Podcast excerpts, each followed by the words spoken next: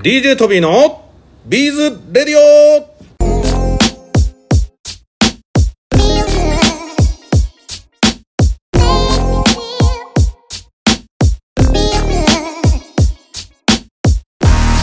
はい、皆さんこんにちは。DJ トビーでございます。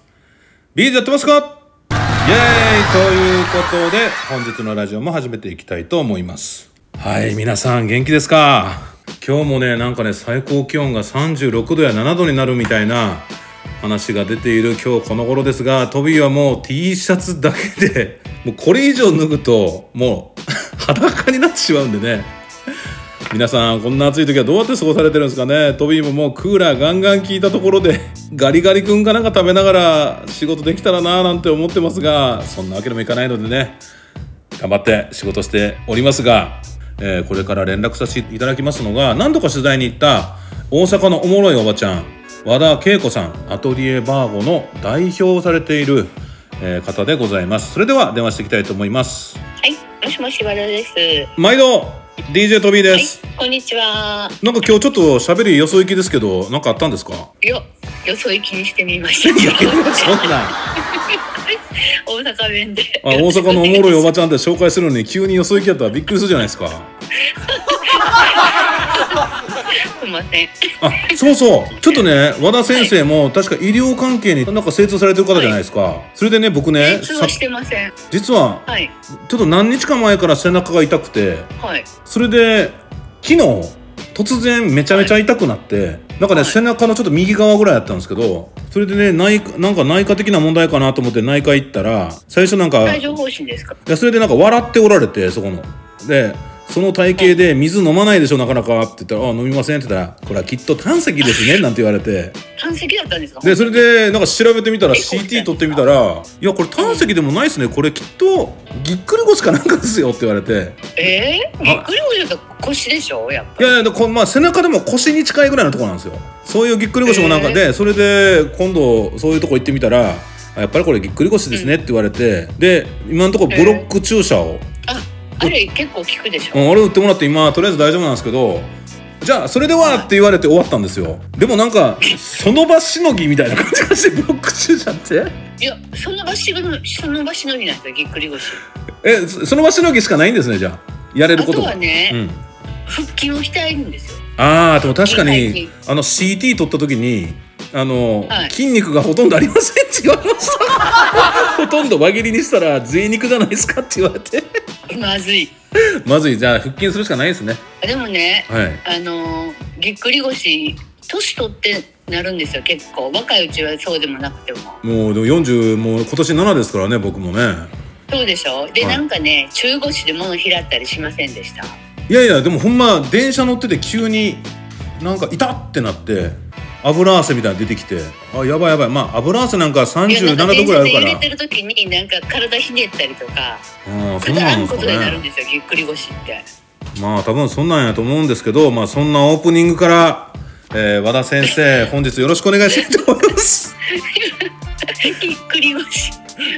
はい。早速なんですけど和田先生最近、あのどんなことされてるんですか？最近ですね、はい。えーっと新しいことといってはあのビーズ刺繍のバッグの刺繍したりとかええあのナティーユさんのね講座を、うちの大阪教室で皆さん受けてもらってるんですけれども、はいはいはいはい。それの第一作品をうん。私もちょっとやらないと説明できないからと思って頑張ってやってるんですけどえー、結構じゃあ刺繍の範囲が広いんですねじゃちっちゃいんですけどね下手くそなんでやっぱり両手で刺すっていうのが。ああーでももともとお上手だけどあの手が痛かったりって言ってましたもんね。そうなんです。なかなかねうまくいかなくて、うん。何個か練習しないとと思ってゆっくりやってるんですけどはでもその前に一番あの大変だったのがビーズフラワーコンテストに応募してあ。作品を作るっていいう。ああ下永瀬美奈子さんが今はい。回開催した、あのビーズフラワーコンテストに出されてるんですね。はい。あのあ。ズームで先生の講座を受けて、はい。ビーズフラワーの。はい。であのちょっとアクセサリーとかにも入れてみるのも面白いかなと思って、はあの下永瀬先生がアクセサリーでも応募できるみたいな今回のコンテストいはいはいはいはい。お話を聞いたのではちょっとチャレンジしてみようかなと思って。いいやいやいやどうでしたか？ビーズフラワー一部入れてみて。いやワイヤーの処理が大変っていうのが一番問題で。はい。あと重い。重いんですか？ワイヤーとビーズだから重くなるんですよどうしても。花一個が。あーそっかそっか。糸の代わりにワイヤーだからやっぱある程度、あのずしっとずしっとはするってことですね。かなり。あそうするとあれか。そのビ和田先生なんかそのビーズステッチになんかこうかなり慣れられてるからあれですけどはい。もしかしたらそのミディアムハスケルとかだったらもう金具が後ろについてるからああいう感じの重さになってくるってことですか？そうですそうです。かなり重いです。もうはあの島永瀬先生に教えてもらったのはループ技法みたいなはいはい。技法を習ってループ技法だったら私手が痛いけどギリギリできるんですよ。ちっちゃな花とか、はいはい。葉っぱとか。うん。でもあのビーズフラワーコンテストのお題がシードビーズ80%以上とか使ってる量が。あそうなんですね。うんうん。そうなんですよ。だからそんなしょぼい花じゃなくてしっかりとしたビーズフラワーっていう感じの花を作らないといけないなと思って。はいはいはいはい。それになるとやっぱりあのロース技法っていうちょっと違う技法で花花びらとか葉っぱとか作ってはい。組み立てていくんですけどはい。そうなると手が痛くてできないんですよ。えー、ワイヤーをそっかそうでも。でもなんかもうわ和田先生はもう公表されてるけど今手が痛くなるこう病気と戦いながらもビーズをされてるってことですよね。あそういうことです。でも なんか普通の病普通の健康な人の手の痛いレベルじゃないので。え普通の痛いレベルじゃない？もうめちゃくちゃ痛いんですかもあの膠原病の一種のうん。慢性関節リウマチっていう病気なので、うああじゃあもうもうリウマチってやつなんですねそうです。じゃあ今も痛いんですか？今も痛いですよ。薬の飲まないと動けなくなるぐらい。うわそうなんですか。でもそんな中でもビーズを続けておられるそのなんていうんですかねバイタリティってどういうところから来るんですか？えやってなかったら精神がおかしくなりそう。痛いだけだと。うわーでもなんかそのビーズが気持ちとか精神を安定させる効果もなんか和田先生の中にあるってことなんですね。癒し効果がありますよね。集中するとちょっと痛みから解放されるねその時間。薬とか飲んでる飲んでてようやく生活できるぐらいの痛さだってことなんですね。そうですね。うわーそうですか。でもなんかそんな中あのビーズにこれだけあのビーズのお店もされててビーズの教室もされておて店お店というほどじゃないです。いやいやそこはもう僕からしたらもうお店みたいなとこですよ。もうあんだけビーズ置いてあって。でまあ。おお店というほどじゃないけどでもまあねアイコとデミははい。かなり揃ってるので。はい、ぜひねあの最近ちょっとトビーが企画したマテリアルズっていう商品もあるのであの、はい。よかったらあの今あのまた場所があればですけどね置いてもらえたらと思います。ぜひ。いやなんかそのマテリアルズをうん。見てもらう企画販売みたいなのもできますよねアトリエではいぜひぜひ。ひいやでもなんかはい和田先生なんか本当手指が痛いみたいな話はあの何度も聞いたことあったんですけどなんかラジオであのここまで深く話聞いたの初めてでしたけど本当生活できないぐらい痛い状況なんですね。全身なんだよこれ。あ指だけじゃなくて全身が痛いんですか？そうです。全身肘も手手首はもうあの長年の病気のせいで関節動かないんですよ固まってて。あそうなんですかじゃあなそうなんでもなんか僕本当こんなにいつも明るく大阪のおもろいおばちゃんとか言ってきたけどもなんか和田先生はそういうところも背負いながら楽しく生きておられるということですもんね。病気になったからうん。一瞬一瞬が大事なんですよ。いやーすごいなー。でもなんかそうやってビーズフラワーのコンテストにも出されたりなんかそうやってこうビーズ刺繍のバッグ作ったりされてるってことがなんか本当かっこいいなって僕正直思いました。えーありがとうございます。なんかかっこよくないんです。なんか大阪のおもろいおばちゃんやからどんなおもろい会にしようかなと思ってたらなんかどんどん感動してるような感じになってきてしまって。いや、いやここここカットしてください。いやいやいや。カットしたとこいらないです。いやいやいやでもなんかすごいでもな僕ちょっと思ってるのが世の中にはい。そういう何かいろんなものねあの体のこともそうですけど心のことも抱えておられる方世の中たくさんいらっしゃると思うんですよ。まあ、そういう方にね、はい。これ和田先生がやっておられることも勇気を与える行動なんじゃないかなと思ってですね。もうできたらあのうちのえメンバーもいてるんですよ。あ同じ病気の人が。そうなんですかそうなんです。結構ねなんかいろいろ病気の人とかもいてるんですよ。あそうなんですね。でもなんかあのビーズは人と人がつながったり人に幸せを送るもんっていうそういったあの会社の考えを世の中に伝え,、伝えていきたいみたいな話をしちょうど社長がいろんな社員さんとか、まあ、そういった方たちに話をしてたんですけどまさにでもなんかビーズがなんかつビーズの関係で作れる幸せとかビーズで気持ちが晴れるみたいなことって起こっているかもしれませんね。多分あると思いますよ。なんかキラキラして綺麗だし癒されますよね。おもろいおばちゃんなんで感動させに来たんですか今回。ビーズフラワーの話だったんですけど。そうそう。でビーじゃあビーズフラワーの話戻りましょうか。そうですよね。なんかわ私下永先生から聞いてる限りだと、えー、14日の7月14日の金曜日から何か展示が始まるんですよね、そうなんです。あの一応一次審査は通ったので、はい。展示してもらえることになったんですけどはい。まあ今回はそういった事情で、はい。ビーズフラワーを作るところが私にはちょっとハードルが高くて、うん。であの立花敦代先生っていうお花のアレンジとかやってる人とご一緒にはい。作品を作ったんですよ今回。そうなんですね。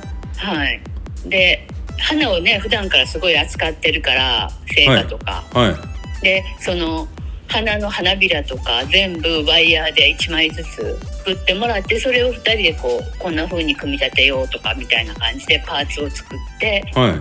アクセサリーに仕上げていったんです。じゃあトビーもねおそらく14日の初日にね見に行く予定なんですよ。ぜひ見てください、はい。なんかライブかなんかやって盛り上げに行こうと思って。た盛り上げてください。もう、はい。すごい頑張りましたじゃあ和田。短かったので。じゃあ和田先生の作品もそちらで見れるということではい。えー楽しみにしております。和田先生その会期っていつまでやってるんでしたっけ？え何日それで10な10何日でしたよね。17ぐらいかな。ということでですね和田先生今ただいまあのわからなそうにしていたら、えー ある方があのハガキを持ってくれたので私の方から告知したいと思います。はい。ということでん。第1回ビーズフラワーコンテスト作品展2023年7月の14日金曜日から7月19日水曜日まで11時から19時まで最終日は16時までになります、えー会場はサロンド T 東京都港区北青山2丁目12の20山西ビル1階ということで、えーこちらの会場になります。ということで和田先生の作品もねそちらに飾られるということで、えー皆さんもぜひ遊びに来ていただけたらと思います、い、や和田先生、はい。なんかいろんな今日はなんか感動から笑いまで、えーたくさんの、えー感情を、えーいただきまして本当にありがとうございました。和田先生本当これからもビーズ楽しんでください。はい。ありがとうございます。そしてあれですよね11月頃、えー我々のギャラリーでも、えー和田先生と愉快な仲間たちの、はい。えークリエーションは、えー繰り広げられる予定でございますので、えーはい。ぜひまたその近辺でラジオにもご出演いただけたらと思います、ということではいすいません。本日のラジオはありがとうございます。和田先生でございましたありがとうございます。はいそれでは難病と戦いながら、えービーズを楽しんでる和田先生に一曲プレゼントしたいと思います。ザ・だんじりマンで元気出せよ令和母世の中嫌なことようさんな。背が低いと笑われ鼻が大きいと笑われ嫁はんの尻に惹かれてると言うて笑われ。みんな俺のことやないかい。しかしこの世の中笑っていこうかい。笑えば元気になれるから。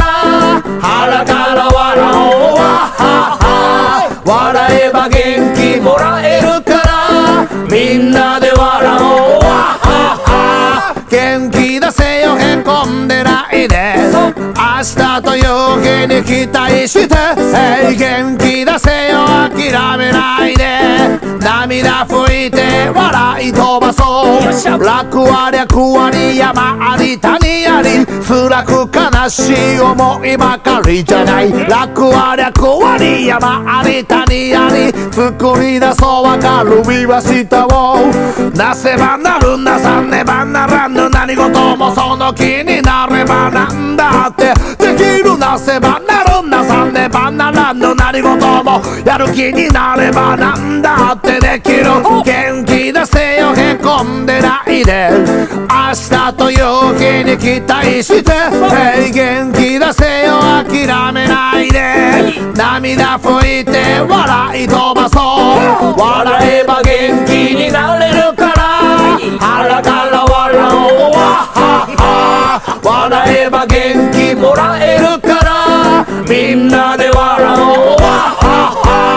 笑いのパワー音楽のパワー全身に浴びてわはは。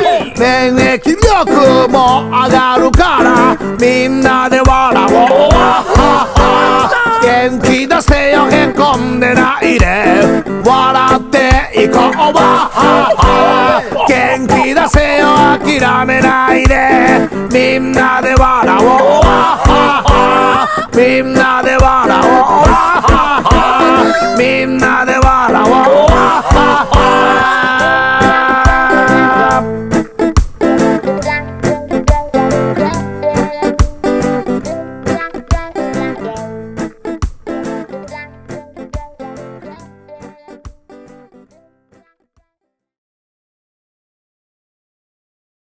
賞金30万円は誰の手に？インターナショナルビーズビエンナーレ。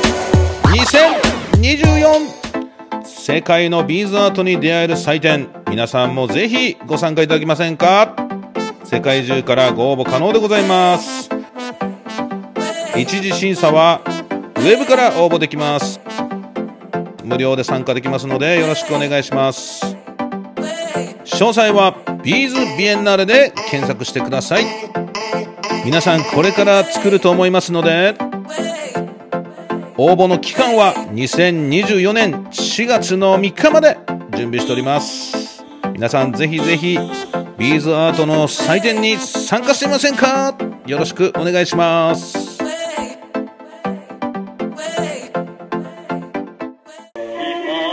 チャンネル登録お願いします。